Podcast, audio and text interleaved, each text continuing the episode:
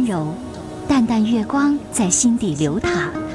记住了，忘掉了，往事在回忆中若隐若现。褪去伪装，婚姻、家庭、情感，一一诉说。来吧，走进这里，电波里的心灵小屋，一起聆听城市夜晚最真诚的声音。陈峰与你相约，为你情感解惑，给你情感答案。陈峰主播，心事了无痕。心心事了无痕。心事了无痕。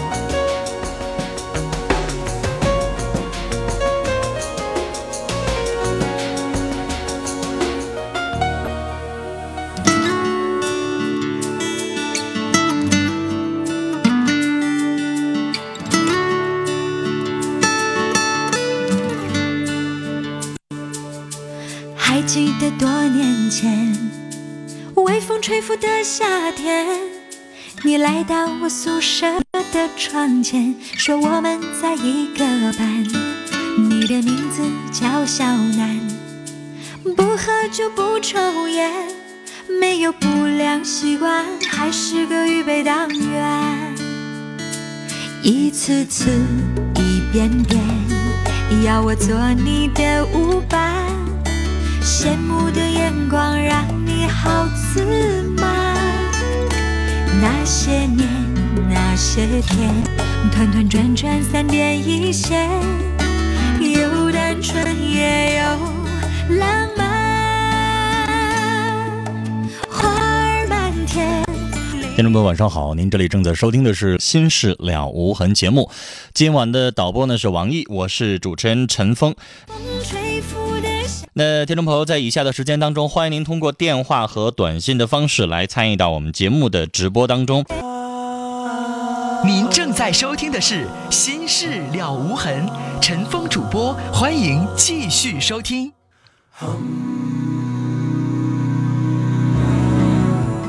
好，我们来开始接电话，首先要接的是二号线这一部电话。您好，喂，你好，你好，你说，喂，陈峰，你好，嗯 给你打电话真不容易，终于打通了。好，你说要聊什么？啊啊，那个，我想说一下我自己的事儿。嗯，我跟我男朋友就是大学处对象哈，从大二开始处，到现在已经四年了，现在已经毕业了哈。就刚开始处对象的时候，他就跟我说，他说他有病，他就有一个乙肝儿。嗯。好，但是我没感觉到什么，因为我觉得这个病，嗯，很普遍，就是有就是十个里边儿我给你换一个词儿，说很常见，别说很普遍。啊，你的用词，听众听完了之后，有的听众会觉得刺耳，明白啊我的纠正的意图的意思啊。嗯，是是是，嗯嗯，就很常见，所以我也没觉得什么，就是，嗯，就一直就跟他处到现在。嗯然后那个我俩的感情特别好，而且现在俩人都比较有稳定的工作嘛，哈。嗯然后现在也打算就是说要结婚，但是就在最近发生了一件事儿，好像就是这个月上个月，嗯他爸爸突然得那个就是肝癌去世了。而且他他爸才四十多岁吧，应该说，嗯嗯，然后我男朋友现在就是说他这个肝病吧，就是就是你不会怕要发展成肝癌吧？我就害怕，所以我就现原来其实我根本也你可以上网上去查一查，看乙肝有多少例能发展成肝癌，没那么严重。但是他就是挺严重的。女孩，我想问你，他的身体情况，你的父母知道吗？我父母你父母知不知道他有乙肝儿？我父母知道，哦，没反对是吧？我父母这件事对我也是，就是他他们也不知道说啥，有时候觉得挺好，哎，有时候又觉得不好了。你男朋友现在是携带者还是乙乙肝大三阳、小三阳了？大三阳，所以我就挺大三。阳是有传染性的，对呀、而且相对来说，从乙肝这个病上来说，大三阳是相对来说传染性最强的了。如果他要是一个携带者，他不具备传染性，对，没有任何问题，你可以结婚生子。不担但。听我说，他现在如果有大三阳的话，你得劝你男朋友赶快去治病。最起码从大三阳降下来，降到不传染，控制传染性。而且女孩，你现在我劝你明天赶快打疫苗去。如果以前打过，查一下看疫苗现在抗体够不够，因为那个每一年要补一针，不是说你打一针之后管一辈子，那不行。嗯，是今年打完之后，嗯明年再查一查，看看还有没有抗体了。没有的话，接着打。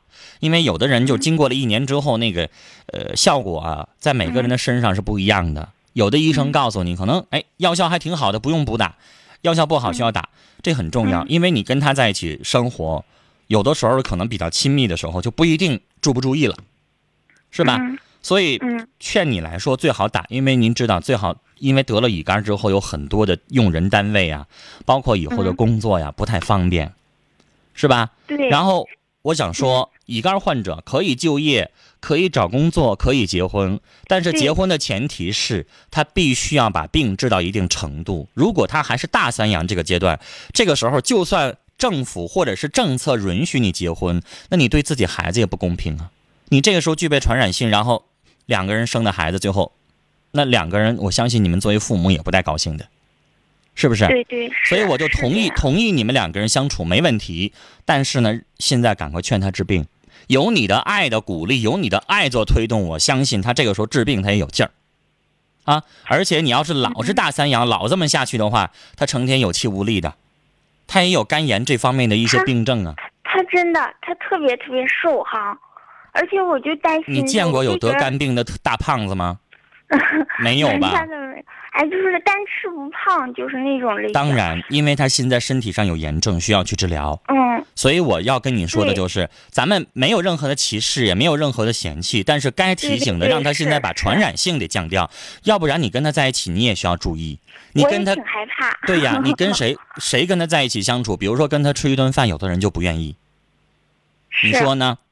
嗯，是不是？他自己吃他自己的，自己保护自己的碗筷，这是应该起码的。比如说，那你们俩以后一起出去吃顿饭，然后一起在一个汤里边去吃吃去喝，你 你可能自己就心里边会想一想，这个对你来说也不方便，所以赶快让他治病，治好病，你们俩有大把的未来可言。但如果病治不好，就怎么都不舒服，是不是？东北话说怎么都不得劲儿。嗯，但是就实话说，我也领着上医院看过，但这些大夫都说你得控制控制的，也没说就是咋能治好哈、现在我想告诉你，目前为止，这个病，我要确切的或者负责任的告诉你，目前为止，据我所知，没有任何人能把它去根儿，对，明白吧？哪个大夫告诉你买我的药啊，几千块钱，我给你去根儿，我给你治好，我告诉你，他在那胡说八道，嗯，明白吧所以你你要想让那丈夫那个，你刚才说，你说让那个大夫说什么时候怎么治好啊？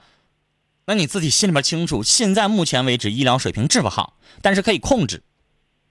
是吧你不能说现在治不好，那你就不治，那不行啊！你要不控制它，一直有传染性，那在一起生活，我说了，特别的不方便，这是你必须要去做的，也让他去配合。咱们都没有任何的介意，他再不配合一下，怎么能对得起你呢？你说呢？还记得多年前，我们再来看听友的短信，零零二零的听众说，我是一高一的学生，很喜欢广播，以后呢想从事这方面的专业，应该具备哪些专业的素质呢？声音好听这个很重要吗？那从你的话上来说，你应该想做广播的主持，是这意思吧？如果做广播主持的话，它跟电视的主持的要求都是一样的。你可以报考像中传媒、像浙江传媒学院这样学校的播音主持专业，那里边的要求就不用我详细说了，你去上浙广的网站去查一下，里边有详细的说明。飞满天，哦，泪儿堆满眼，又到了微风吹拂的夏天。好，接下来我们继续来接电话，三号线这一步。您好，你好，您好，您说，嗯，我有有一个问题哈，就是说我做的是餐饮业，我刚开始做的是中餐，完了就是说一直在给我送料的加工厂吧哈，嗯，他一直在给我送料，完了也偶尔有一段时间吧哈，就是说有一个小姑娘，就是说天天跟车跟我送料，后来我知道了，后来就是说我才知道这个这小姑娘是老板，就是说给我送料的老板他的姑娘，完现在呢我转行，我现在做火锅了。但是我现在吧和他们之间没有什么联系，但是我现在还是想那个女孩，我对做生意这方面吧，可能说还可以，但是说我感觉我对我自己的这感情方面吧，做的非常非常的不好。现在我就是说跟他的母亲，就是说跟给我送料的老板还有联系，跟这个女孩根本一点联系都没有。我现在我今天我感觉哈，我现在就是说做的还行，也买了房子，也买了车了哈。想找这个女孩，但是我不知道怎么去跟她这个母亲去开这个口，也我根本也接触不上这个女孩，心里现在当。时你跟那个女孩也没有开始交往，嗯，每次他们去送货都是我家的，就是说我们家有就是说点购的，就是说进来多少料了，他去称称，去就是说对这个价格表。好，嗯啊，你们还有中，间人吗？我们没有有没有说跟那个老板、老板娘都认识的人，嗯、帮你去说一下？你不说自己不好意思吗？对，这个这个还真没有，因为就是说他是那就没办法了，那你就自嗯己去说了。如果有中间人，你能够舍去一个面子的问题，不成就拉倒。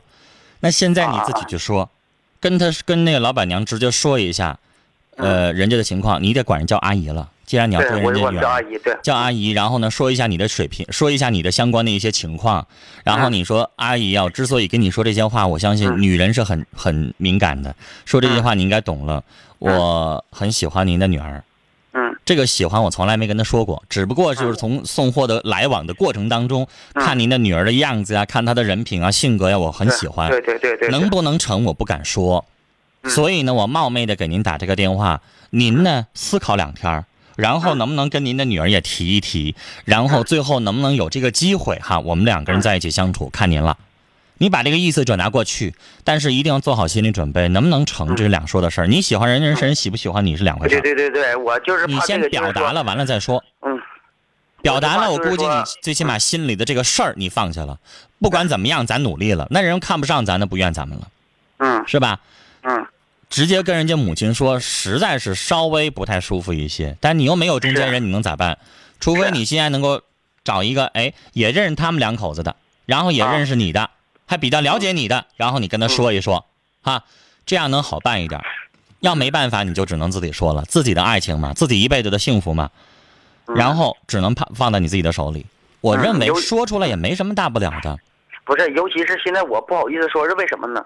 刚开始的时候吧，我不知道他是一个什么身价的，我就以为他是给我送掉的。我以我感觉今年我感觉就是说哈、我买完自己的房了，买完自己的车了，还有自己的稳定的店了。但是我现在我想去找他的时候，当我就是说私底下去打听他的时候，他的身价比我高的高的高高出很高出很多很多。什么叫身价啊？啊，就是他们家条件对他们家条件要比我好的很多。啊，你刚才说那嗯身价那俩字儿，听着也有点刺耳。就是说他们家条件好，什么叫身价啊？什么意思？这女的明码标价了，这么听不好听啊？是啊，有的时候我就怕，就是说哈，我我一我一说这句话，好像就是说我怕别人去想我去攀高枝，怕什么？没啥好意思不好意思。你说完了之后，人瞧不起咱们就拉倒。啊，像你说的，比如说你现在一个店儿值十万，人家一个店儿值千万，你说完了之后，人家干脆不搭理你，啊，觉得这好像是这个癞蛤蟆想吃天鹅肉。如果要那意思的话，那就算了呗。嗯你也不可能就为了喜欢他，然后牺牲自己的尊严，然后没事儿老死皮赖脸老求人家的。嗯，对，那都是不能那么办事儿希望做到的，我最希望做到这所以。你表达完了之后，看人家母亲人愿意，当然好；不愿意，那咱就拉倒了。嗯心里边咱就彻底断了这个念想。像你说的，你现在不到三十，二十七八岁的年纪，有车有房了，我想说你你的条件已经非常好了，也不一定都非得找他们家，条件好的有那都是那。倒是给我介绍对象的有很多，但是有些时候吧，就在脑海里头就是总浮现他那个影子，这是这么一个东西。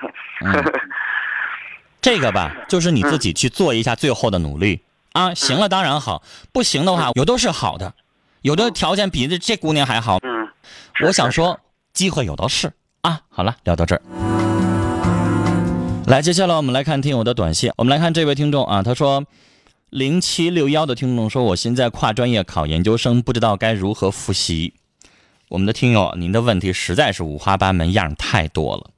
这样的问题，你是不是可以去参加一个考研的辅导班？然后现在有考研的辅导班当中，因为我自己我也考个研究生，我知道有很多的有专门的那种讲课的老师，就学生的每一个问题，然后呢一对一的有针对性的做你的个案的辅导，那要比陈峰专业多了。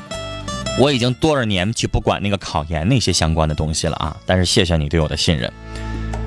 还记得那一天，零九九幺的听众说，刚才那个女孩儿朋呃，你男朋友的父亲得的是肝癌，儿子是大三阳，你呢建议上网上或者是请教一下啊，研究遗传学的这个医生去了解一下他们家还有没有其他的家族病史，这样的话你心里边可能会更安生。一次次一遍遍，谈未来也谈梦幻，太多的理想说六六幺这小伙儿哈，你的脑袋你得转转个儿啊！你刚才说了，说是想跟那个女孩啊去表白一下，然后回过头来你问我说，能不能具体点儿？找完他之后会有什么样的后果？是他不理我吗？那事儿没发生呢，我是神仙，你让我去预测吗？有可能不理你，也有可能答应啊。那你要不说的话，你这辈子就没机会了。回答问题再具体到什么程度啊？具体到你说了之后会怎么样，不说又怎么样？你让我什么都说，你以为我是神仙，我能预知到未来的结果吗？爱情那个东西，跟刚才这个小伙已经说过了。你既然喜欢，那你就去说，你就去做，但是做好心理准备，可能不成，也有可能成。不说肯定不成，说了有机会成，干嘛不说呢？至于你问我说了之后会有什么结果，对不起，我不是神仙，回答不了。接下来我们要接二号线这一步。您好，您好，哎，你好，您好，您说，嗯、我我是你的忠实听众，嗯，谢谢您说，嗯、然后我有一个特别困惑的问题，嗯。嗯、因为我老公现在在附近服刑期间，嗯，然后我的孩子今年十八岁，他因为什么坐牢的特？别叛逆，对，他因为什么坐牢的？吸毒、吸，吸毒啊，对，判了多少年？九年，现在已经几年过去了？现在已经两年半了，您预备一直等他出狱吗？对，他现在有获得减刑吗？现在还没有，您跟他的感情特别好，他吸毒的时候您一点都不知道吗？对，那个时候我不知道，后来他已经上瘾以后我才知道的。女士，我为什么要问一下坐牢的缘由呢？这很重要。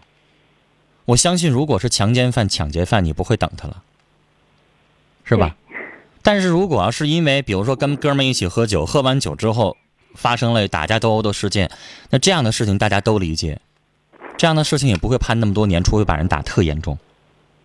对所以我要问一下，为什么？那这个吸毒的事情，女士，它是一个很可怕的。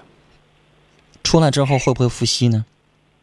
如果要是你要问管教问干警的话，那复吸率高达多少？你应该清楚，是吧我？真的不是很清楚的。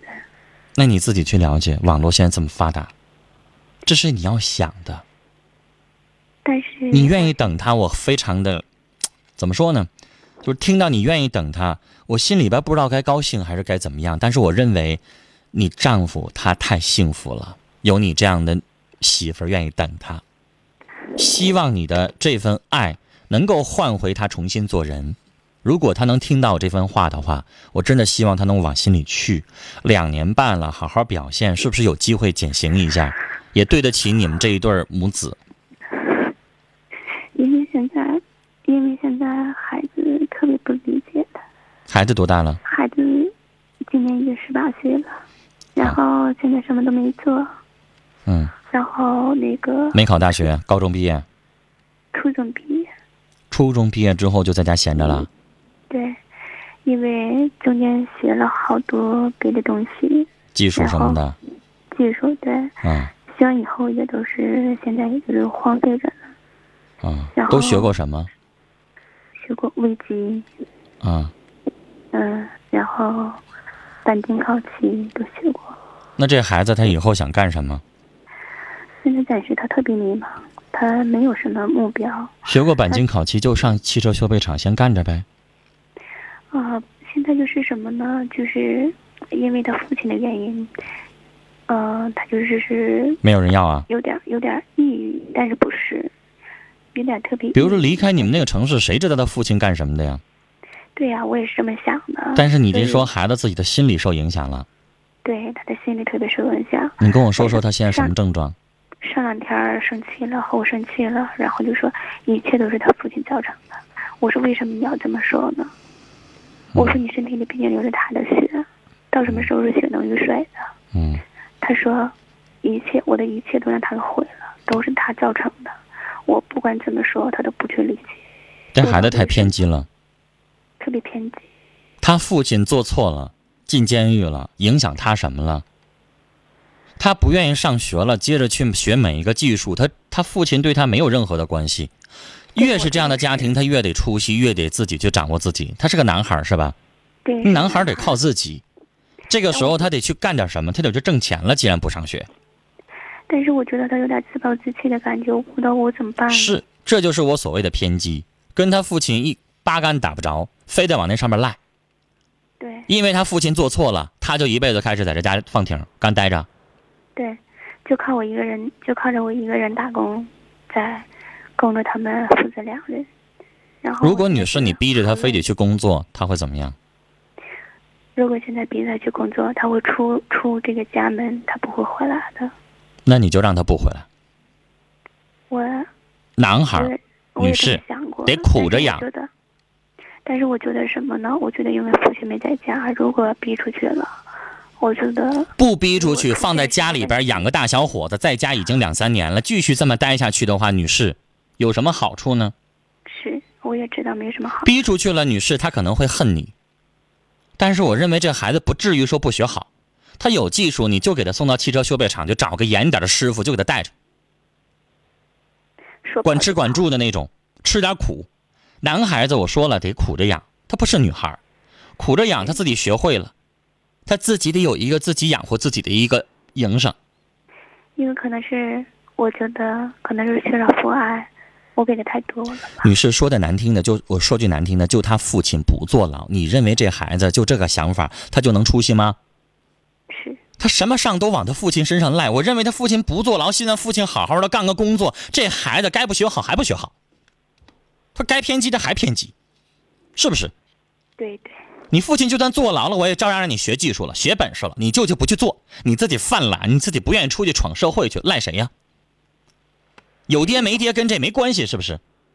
对我觉得跟这个没有关系。我觉得你儿子就是他自己心里边想的，没事就想玩吧，打个游戏，上个网吧什么的吧，对对对，就是是不是就这么混呢？